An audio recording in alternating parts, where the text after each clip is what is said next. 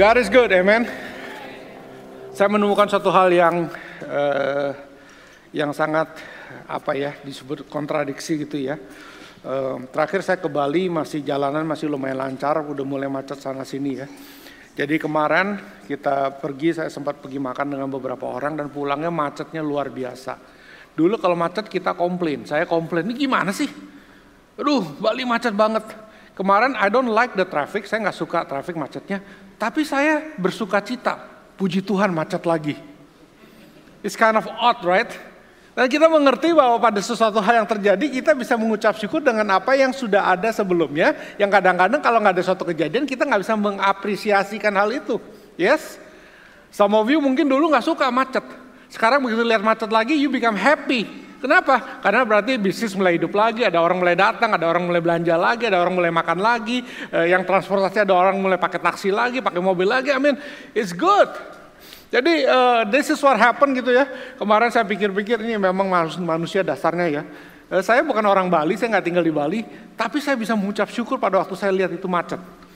Karena saya udah dengar cerita banyak teman-teman yang struggle waktu pandemik dan dan dan dan banyak hal yang terjadi, susah, usaha dan segala macam. Waktu saya lihat macet, saya malah mengucap syukur. Waduh, puji Tuhan, macet lagi. So yeah, it's an odd things, tapi itu terjadi gitu ya. Dan apa yang saya ceritakan hari ini pada pagi ini tadi nggak ada hubungan sama sama sekali dengan khotbah saya, cuma cerita doang. so I'm gonna talk about response. Kita buka bersama-sama Alkitab di Matius 19. Ini cerita yang kita sudah sering dengar. Ayat 16 sampai 30. Ada seorang datang kepada Yesus dan berkata, "Guru, perbuatan baik apakah yang harus ku perbuat untuk memperoleh hidup yang kekal?" Jawab Yesus, "Apakah sebabnya engkau bertanya kepadaku tentang apa yang baik? Hanya satu yang baik. Perhatikan kata S-nya itu huruf besar, satu yang baik. Oke? Okay? Setelah itu, tapi jikalau engkau ingin masuk ke dalam hidup, turutilah segala perintah Allah. Kata orang itu kepadanya perintah yang mana? Kata Yesus jangan membunuh, jangan berzina, jangan mencuri, jangan mengucapkan saksi dusta, hormatilah ayahmu dan ibumu dan kasih kasihilah sesama manusia seperti dirimu sendiri. Kata orang muda itu kepadanya semuanya itu sudah kuturuti. Apalagi yang masih kurang. Kata Yesus kepadanya, jikalau engkau hendak sempurna, pergilah, jualah segala milikmu, dan berikanlah itu kepada orang-orang miskin, maka engkau akan memperoleh harta di surga. Kemudian datanglah kemari dan ikutlah aku. Ketika orang muda itu mendengar perkataan itu, pergilah ia dengan sedih sebab banyak hartanya. Yesus berkata kepada murid-muridnya, Aku berkata kepadamu sesungguhnya sukar sekali bagi seorang kaya untuk masuk ke dalam kerajaan surga. Sekali lagi aku berkata, aku berkata kepadamu lebih mudah seekor unta masuk melalui lubang jarum daripada seorang kaya masuk ke dalam kerajaan surga. Ketika murid-murid mendengar itu, maka gemparlah mereka dan berkata, jika demikian siapakah yang dapat diselamatkan? Yesus memandang mereka dan berkata, bagi manusia hal ini tidak mungkin, tapi bagi Allah segala sesuatu mungkin. Lalu Petrus menjawab dan berkata kepada Yesus, kami ini telah meninggalkan segala sesuatu dan mengikut engkau, jadi apakah yang akan kami peroleh? Kata Yesus kepada mereka, aku berkata kepadamu, sesungguhnya pada waktu penciptaan kembali, apabila anak manusia bersemayam di tata kemuliaannya, kamu yang telah mengikut aku kan duduk juga di atas 12 tahta untuk menghakimi kedua belas suku Israel. Dan setiap orang yang karena namaku meninggalkan rumahnya, saudaranya, laki-laki dan saudaranya, perempuan, bapak dan ibunya, anak-anak atau ladangnya, akan menerima kembali seratus kali lipat dan akan beroleh hidup yang kekal. Tapi banyak orang yang terdahulu akan menjadi terakhir, dan terakhir akan menjadi yang terdahulu. Jadi waktu kita baca firman ini, kita melihat satu cerita yang mungkin sering kali kita dengar. Seorang muda datang pada Yesus dan bertanya apa yang harus dia lakukan. Dan waktu Yesus memberikan satu perintah, dia katakan saya sudah melakukan semua, terus apa? Dia katakan dan sekarang jual milikmu, hartamu kasih pada orang miskin dan follow me, ikutilah aku. Oke, okay? the word here actually the most important part adalah kata follow. Setelah itu murid-murid berkata bertanya pada Tuhan Yesus, Tuhan, we already follow you, so what can we get? Apa yang kami dapat? Oke? Okay? Apa yang kami dapat? Nah, waktu kita belajar itu, kita akan melihat ada sesuatu hal yang terjadi. Pertama kita melihat salvation is a gift. You cannot earn it, you just need to receive it. Keselamatan itu adalah kasih karunia diberikan oleh Tuhan. Kita nggak bisa mendapatkan, kita nggak bisa mengusahakan, kita cuma bisa menerima apa yang Tuhan kasih dalam kehidupan Anda dan saya. Itu adalah salvation. Dan saya melihat bahwa ada harganya untuk mengikut Kristus. Kita harus bayar harga. Yes? Setuju? Setuju? Tapi saya mau kasih tahu begini. Tapi kalau kita nggak ngikutin Kristus, kita bayar lebih mahal. It will cost us more if we don't follow Christ. There is a price if we decide. Ada harga waktu kita memutuskan untuk mengikuti Kristus. Kita kata meninggalkan segala sesuatunya. But we have to understand, kalau kita harus mengerti kenapa Tuhan menyuruh dia meninggalkan segala sesuatu ini untuk mengikuti Kristus. Dengar, kita baca seluruh firman Tuhan, mereka yang meninggalkan hidupnya, Tuhan tidak menyuruh orang mis orang kaya itu menjual hartanya berikan kepada orang miskin untuk ngikut dia itu menjadikan dia miskin. Enggak loh. Sekali lagi ya. When God asks you, waktu Tuhan meminta kita, meminta orang muda yang kaya itu menjual hartanya, berikan pada orang miskin dan ikut aku, Tuhan tidak punya rencana untuk menjadikan dia miskin. You Mark this word, oke. Okay? Tuhan tidak punya rencana untuk menjadikan dia miskin, tapi Tuhan punya rencana untuk memberkati dia. When God asks you to live your life and follow Him dan mengikuti Dia, never in His plan, nggak pernah dalam rencana Tuhan adalah hidupmu jadi sengsara, susah. Itu harga yang dibayar dia, tapi setelah itu apa yang kita dapat adalah berkat mengikuti Tuhan itu adalah suatu berkat. Berjalan bersama Tuhan adalah suatu berkat. Amen. Itu yang terjadi gitu. Jadi pada waktu kita melihat dalam kehidupan kita, it's always God's plan to bless us. Tuhan dalam rencana Tuhan selalu untuk memberkati. Ini anak muda yang kaya, dia punya agama mungkin tapi dia terhilang. Maksudnya apa? He is religious. Karena apa? Semua firman, semua hukum Taurat yang diberikan, peraturan-peraturan dia lakukan. Alkitab katakan apa? Dia katakan bahwa oke okay, harus ngapain Tuhan? Tuhan bilang jangan membunuh. Oke, okay, gua enggak. Jangan berzina. Gua enggak. Jangan mencuri. Gua enggak. Jangan mengucapkan saksi dusta. Gua enggak, dia bilang. Hormatilah ayahmu dan ibumu. Sudah. Kasihilah sesama manusia seperti dirimu sendiri. Sudah, dia sudah lakukan itu semua. Ini anak baik apa anak kurang baik? Hah? Anak baik. But that tapi setelah itu Tuhan berikan satu kata, ya udah, jual hartamu ke seorang miskin, follow me. Langsung dia kaget. Kenapa? Karena banyak duitnya. Dan dalam pikiran dia kalau ikut Yesus, gue jadi kere. Kalau ikut Yesus, gue jadi kere. So kalau kita lihat kehidupan dia, pertama, dia datang pada orang yang benar, Yesus. Benar? He came to the right person, that is Jesus. Setiap lebar kita, saya asumsikan pada waktu Anda berada di tempat ini, Anda datang pada tempat yang benar. Anda datang pada orang yang benar. Kenapa? Di tempat ini yang diberitakan adalah Yesus. Yes? Bukan Pastor Herman, bukan Pastor Sisi, bukan Pastor Victa, is Jesus. Yang harus memerintah di tempat ini adalah Yesus. Apa pun yang terjadi di tempat ini adalah pekerjaan daripada Tuhan. Saya cuma hamba, saya cuma menyampaikan firman Tuhan. But what happened in our life, semua itu pekerjaan Tuhan. So we come to the right person, that is Jesus. Right? Pertama. Kedua, he come in the right spirit. Roh yang benar. Dia merendahkan hati dia dan bertanya kepada Tuhan what should I do? Oke. Okay? Dia bertanya pada Tuhan, he come with the right spirit. Dan dia datang dengan right question, dengan pertanyaan yang benar. What should I do to get the eternal life? Dia nggak bertanya apa yang harus saya lakukan untuk bisa menjadi kaya lebih kaya daripada ini. Apa yang saya lakukan untuk bisa punya istri? Apa yang saya lakukan untuk bisa naik pangkat? Apa yang saya lakukan? Terkali itu pertanyaan kita, ya apa enggak? Ya apa enggak? Yang udah kawin jangan bilang iya gitu ya. Jangan nanya lagi udah kawin terus gimana gue bisa punya istri lagi. Itu tuk. But he come with the right question. Dia bilang, Tuhan apa yang harus saya lakukan untuk bisa punya hidup yang kekal? That's the right question. Pertanyaan yang tepat, yes? Yes. Dan dia datang dengan, dan dia mendapatkan jawaban yang benar. Jesus came to him dan dia katakan, follow me. Apa yang salah di sini? Pertama, right person, dia datang pada Yesus. Kedua, right spirit, dia merendahkan hati untuk bertanya. Ketiga, right question, apa yang harus saya lakukan untuk mendapatkan kehidupan yang kekal. Keempat, jawaban yang benar daripada Yesus, follow me. Kelima, wrong response. Jawaban yang salah, he went away sorrowful. Kenapa? Kenapa?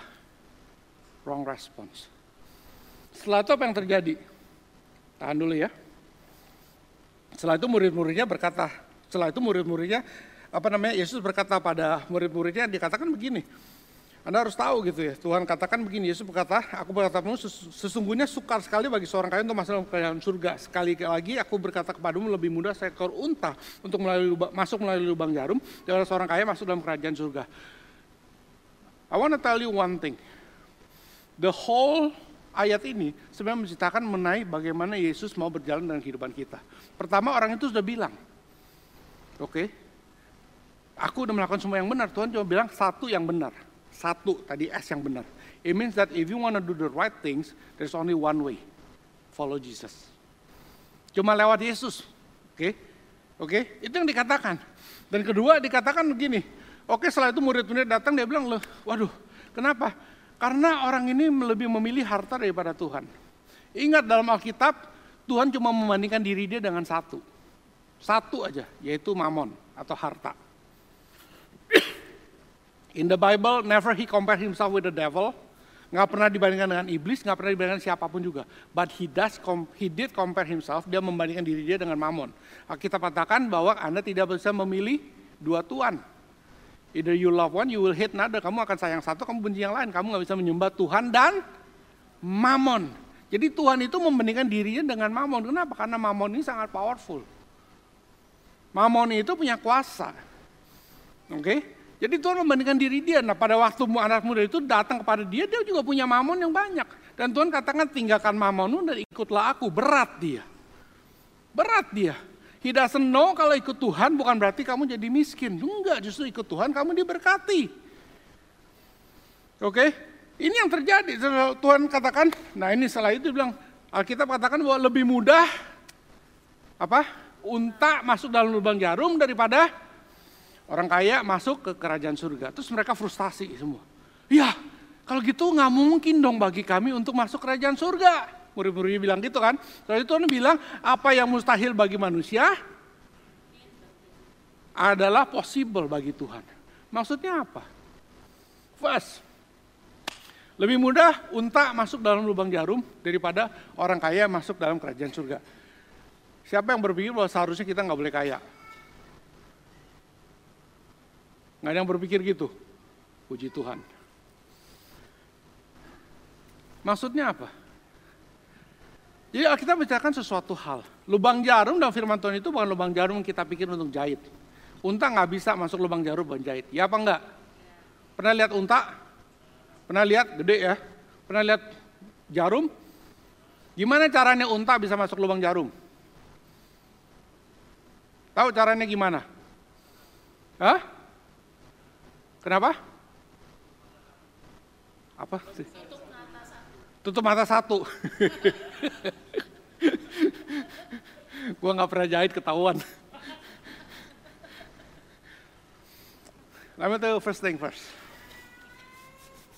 Oke. Okay. Lubang jarum dalam firman Tuhan itu bukan lubang jarum buat jahit. Lubang jarum dalam firman Tuhan itu adalah satu pintu gerbang. Jadi bangsa Israel itu mereka punya pintu utama dan punya pintu kecil. Pintu gerbang kecil. Binatang yang dianggap tidak kudus tidak boleh berjalan dalam jalan yang besar. Domba boleh, itu boleh, tapi kalau yang dianggap nggak kudus seperti unta nggak boleh. Dia harus lewat lubang yang kecil, pintu yang kecil namanya lubang jarum. Dan unta kalau mau masuk lewat lubang jarum, pertama dia harus melepaskan bebannya. Kedua dia harus merunduk menunduk untuk bisa masuk dalam kerajaan, uh, masuk dalam uh, pintu gerbang itu. Tuhan mengajarkan bahwa untuk masuk dalam kerajaan surga, kekayaanmu Anda harus tinggalkan. Karena kekayaan kita tidak akan bisa membawa kita kepada kerajaan surga. Waktu kita ke surga, apa pun yang Anda miliki di dunia ini nggak akan kebawa. Baju kamu nggak akan kebawa, mobil kamu nggak akan kebawa, sepeda kamu nggak kebawa, sneakers kamu nggak kebawa gitu ya. Uh, saya punya koleksi sneakers gitu ya. Nanti saya akan, tidak akan melihat mereka semua di surga. Oke, semua barang kita tidak akan ke bawah. Jadi itu nggak akan membawa kita pada kerajaan surga. Dan setelah itu diajarkan apa? Untuk merunduk atau menunduk atau merendahkan hati untuk mengerti bahwa hanya Tuhan yang bisa bawa kita ke surga. Maka itu kita katakan, kalau gitu nggak mungkin dong buat kita masuk ke surga. Tuhan bilang, loh buat kamu mustahil. Buat kita bisa. Kenapa? Karena Yesus mati di kayu salib supaya Anda dan saya ini bisa masuk dalam kerajaan surga. Yang mustahil menjadi possible menjadi tidak mustahil. Kejadian. Nah ini yang terjadi dalam firman Tuhan.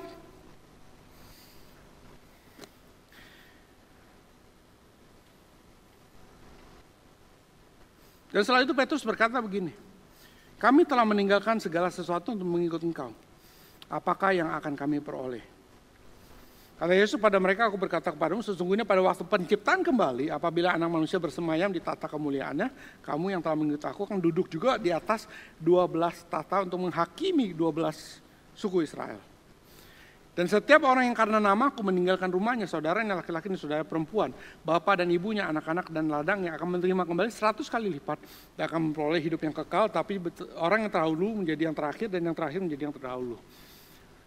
Nah kadang-kadang kita bingung, apakah berarti bahwa kita kalau meninggalkan, meninggalkan bukan abandon ya. Listen to this carefully. Kata meninggalkan itu bukan abandon. Abandon itu apa ya bahasa Indonesianya? Me, tidak peduli, mentelantarkan, bukan. Maksudnya meninggalkan itu adalah melihat bahwa Tuhan itu lebih penting daripada hal ini. Oke? Okay? Let me tell you one thing. Kalau kita meninggalkan ayah dan ibu kita, untuk Tuhan, itu berarti kita, bukan berarti bahwa kita men, tidak peduli kepada orang uh, ayah dan ibu kita, justru kebalikan. Kalau kita meninggalkan mereka dengan Tuhan, kasih kita kepada manusia, kasih kita kepada Allah, uh, orang tua kita akan diganti dengan kasih Tuhan dalam kehidupan kita kepada mereka. You understand? Ya, jadi meninggalkan tidak berarti bahwa kita itu mengajar kita jangan peduli sama orang tuamu, jangan peduli dengan kakak adikmu, jangan peduli dengan orang sekitarmu, pokoknya ikut Tuhan. Bukan itu maksudnya. Maksudnya meninggalkan adalah kita menggantikan kasih kita pada orang tua kita digantikan dengan apa yang Tuhan berikan dalam kehidupan kita dan kita alirkan kepada orang tua kita. Saya belajar satu hal. Saya tumbuh tidak suka dengan ayah saya.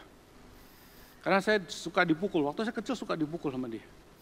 Saya pernah dipukul sampai pundak saya patah. Retak dipukul sama dia. Jadi ada satu bitter juga terhadap orang tua saya. Tapi waktu saya belajar mengikuti Tuhan dan mengalami yang namanya pengampunan, nah ini yang terjadi. Kasih saya yang tadinya suka sebel, itu tergantikan dengan pengampunan. Saya mulai bisa mengampuni ayah saya, saya bisa mengasihi dia, bahkan saya bisa mulai bercerita mengenai kebaikan Tuhan dalam kehidupan dia. Cut the story short, waktu ayah saya berumur 83 tahun, dia menerima Tuhan dan memberikan dirinya dibaptis. Why? Kenapa? Because meninggalkan orang tua karena Kristus tidak berarti menelantarkan dia, tapi justru menggantikan apa yang Tuhan berikan pada kita, itu yang kita bisa salurkan kepada mereka. Konteksnya harus ngerti. Saudara meninggalkan saudara kita juga sama, terus diganti 100 kali lipat. Gimana caranya? Apakah saudara kita jadi 100? Siapa yang punya saudara 100? Siapa yang punya saudara 100? Nggak ada yang punya? Nggak ada yang punya? Saya punya lebih daripada 100. Lah ini lebih daripada ini aja. This is my brother and my sister di dalam Tuhan. We become family. We learn to love one another. Kita mengasihi satu sama lain. Gesekan selalu ada. Eh, konflik ada karena perbedaan, tapi di sini kita belajar untuk bisa menerima satu sama lain, mengasihi satu sama lain, membantu satu sama lain, mendoakan satu sama lain, mengalirkan apa yang Tuhan berikan dalam kehidupan kita untuk satu sama lain. How can we do that if we follow Christ? Kalau kita mengikuti Kristus, kita bisa melakukan hal itu. So what is the response of our life? Bagaimana kita bisa meresponi? Kita kadang-kadang datang kepada orang yang tepat. Kita datang pada Yesus. Kita datang dengan sikap yang tepat. I want to be helped. Saya mau Tuhan bantu saya. Kita datang dengan uh, pertanyaan yang tepat. Bagaimana supaya saya bisa hidup kekal? Kita mendapatkan jawaban yang tepat. Yesus berkata, follow me. What is our response then? Jawaban kita apa? Follow him? Atau seperti orang kaya itu? Gue gak mau meninggalkan kekayaan saya. Saya belajar satu hal. Dalam seumur hidup saya, mengikuti Tuhan Yesus. Tidak pernah sekalipun Tuhan membuat saya menjadi orang yang miskin. Susah pernah ngalami. Susah pernah ngalami. Tapi nggak berarti miskin. Kenapa? Dalam waktu kesulitan, kita bisa menikmati, itu namanya berkat. Yes? Yes. Saya selalu katakan berkat itu bukan karena kita punya banyak. That's not blessing. Ada orang punya banyak, nggak pernah cukup, kerja mati-matian untuk dapat lebih banyak lagi. But blessing is the grace of God that God give kasih karunia Tuhan yang Tuhan berikan sehingga Anda dan saya bisa menikmati apa pun yang kita miliki. Kalau nggak ada uang, saya punya istri yang saya bisa nikmati. I enjoy the fellowship. Dikasih dua anak. That's blessing. Ini anda, anda semua, it's a blessing. Kita bisa bersekutu, menguatkan, saling mendoakan. It's a blessing of life. God gives something that we can enjoy. Kita bisa nikmati. That's blessing. Bukan punya banyak yang bisa membuat kita diberkati. Tapi apa pun yang Anda miliki, kita bisa nikmati. Itulah berkat. So when you follow Christ, never in your life you will not be blessed. Sekali lagi, waktu kita mengikuti Kristus, meninggalkan semua. Meninggalkan sekali lagi bukan menelantarkan, bukan itu. Tapi waktu kita follow Christ, melihat Tuhan lebih penting daripada semua yang kita miliki, tidak mungkin bahwa Anda dan saya tidak diberkati. For sure, God will bless us. The right, the right person, we come to the right person, datang pada Tuhan. Right spirit, kita merendahkan hati untuk bertanya pada Tuhan. Right question, pertanyaan yang benar. Can I have the eternal life? How do I, can bagaimana cara punya hidup yang kekal? Right answer, Tuhan menjawab, follow me. What is the response? This morning, pada pagi hari ini, saya mau kita untuk bisa belajar meresponi Tuhan dengan baik. Dengar kata saya, when you follow Christ, waktu kita ikuti Tuhan, tidak mungkin kehidupan kita tidak diberkati. Kalau kita lihat berkat daripada materi, kita akan menjadi seperti orang muda yang kaya ini.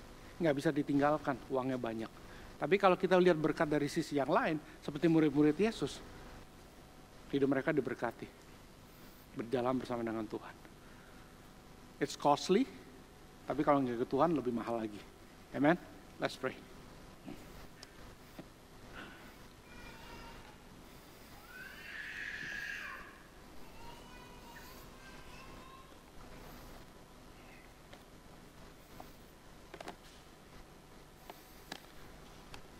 Tuhan sekali lagi pada pagi hari terima kasih untuk kebaikanmu dalam kehidupan kami Tuhan. Hambamu berdoa pada pagi hari ini untuk kami boleh melihat engkau lebih pada yang lain Tuhan. Father when you ask us to follow you. Pada waktu engkau mengajarkan kami, meminta kami untuk mengikuti engkau Tuhan. Tidak pernah dalam pikiranmu untuk membuat kami menjadi orang terlantar, orang yang miskin Tuhan. Tapi selalu dalam pikiranmu adalah bagaimana hidup kami bisa diberkati. Bagaimana hidup kami mengalami kepenuhan di dalam sukacitamu mengalami damai sejahtera, menemukan jati diri kami Tuhan. Bapak Engkau Tuhan yang baik yang mengasihi kami Tuhan. Engkau bahkan rela memberikan anak yang yang tunggal Yesus Kristus mati kayu salib untuk setiap daripada kami Tuhan. Dan kami sangat percaya Engkau mau kami hidup diberkati. Menikmati hidup ini bersama dengan Engkau bukan karena kekayaan, tapi karena Engkau bersama dengan kami Sukacita yang kau berikan tidak terpengaruh daripada kondisi dunia ini. Bukan karena banyak uang, tidak banyak uang, tidak ada pandemi, pandemi bukan itu semua Tuhan. Tapi sukacita yang ada bersama dengan kami karena engkau bersama dengan kami. Because you are with us. Father, I just want to pray this morning. Teman-teman semua yang tempat ini Tuhan. So we can have the right response. Some from us Tuhan kadang-kadang kami bergumul untuk bisa respon dengan benar Tuhan. You help us, Engkau bantu kami Tuhan.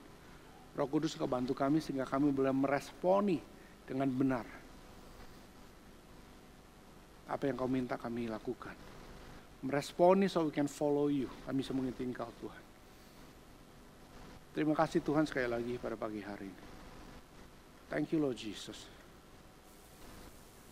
Thank you Lord Jesus. Mungkin daripada kita ada yang mengalami struggle atau bergumul pada waktu kita mengikuti Tuhan. Hari ini saya mau berdoa untuk Tuhan memberikan kekuatan, memberikan penghiburan, untuk kita bisa terus berjalan bersama dengan Tuhan. Tantangan selalu ada, yang mungkin membuat kita mau mundur. Selalu ada challenge. In life, kita kadang-kadang membuat keputusan yang salah. Itu selalu terjadi. Tapi aku bertanya Tuhan ada di sini. Dan Tuhan berkata, I'm gonna walk with you. Aku mau berjalan bersama dengan engkau. Memberikan kekuatan. There's always challenges. Selalu ada tantangan. Selalu ada keputusan yang salah. Tapi itu tidak berarti rencana Tuhan untuk memberkati kita akan stop. Itu tidak berkata bahwa Tuhan gagal untuk membawa kita dalam kehidupan yang diberkati. Bukan itu. Tuhan akan tetap dalam rencananya membawa kita pada hidup yang seharusnya kita alami. Berjalan bersama dengan Tuhan. Mendapatkan kekuatan daripada Tuhan. So hari ini kalau Anda mengalami tantangan dalam kehidupan. Challenges. Apa pun itu juga. Mungkin dalam masalah hubungan. Mungkin dalam masalah keuangan. Mungkin dalam masalah pelayanan apa pun itu juga. Kalau engkau mempunyai tantangan dalam kehidupanmu, izinkan Tuhan untuk membantu pada pagi hari ini. Let God help you. Let God walk with you. Izinkan Tuhan berjalan bersama dengan engkau. If you have challenges in life, boleh nggak buka hatimu? Minta pada Tuhan untuk berjalan bersama dengan engkau. Open your heart. Open your heart. Anda boleh pegang hatimu saat ini. Berdoa minta Tuhan Tuhan, aku mengalami tantangan dalam hidup. Help me. Berjalanlah bersama dengan aku. So I can keep, aku bisa tetap mengikuti engkau. Minta pada Tuhan kali ini. God is a good God. Tuhan adalah Tuhan yang baik. Dia mau berjalan bersama dengan engkau. Dia mau menguatkan engkau. Dia mau memberkati engkau. Dia mau mengasihi engkau dengan sangat.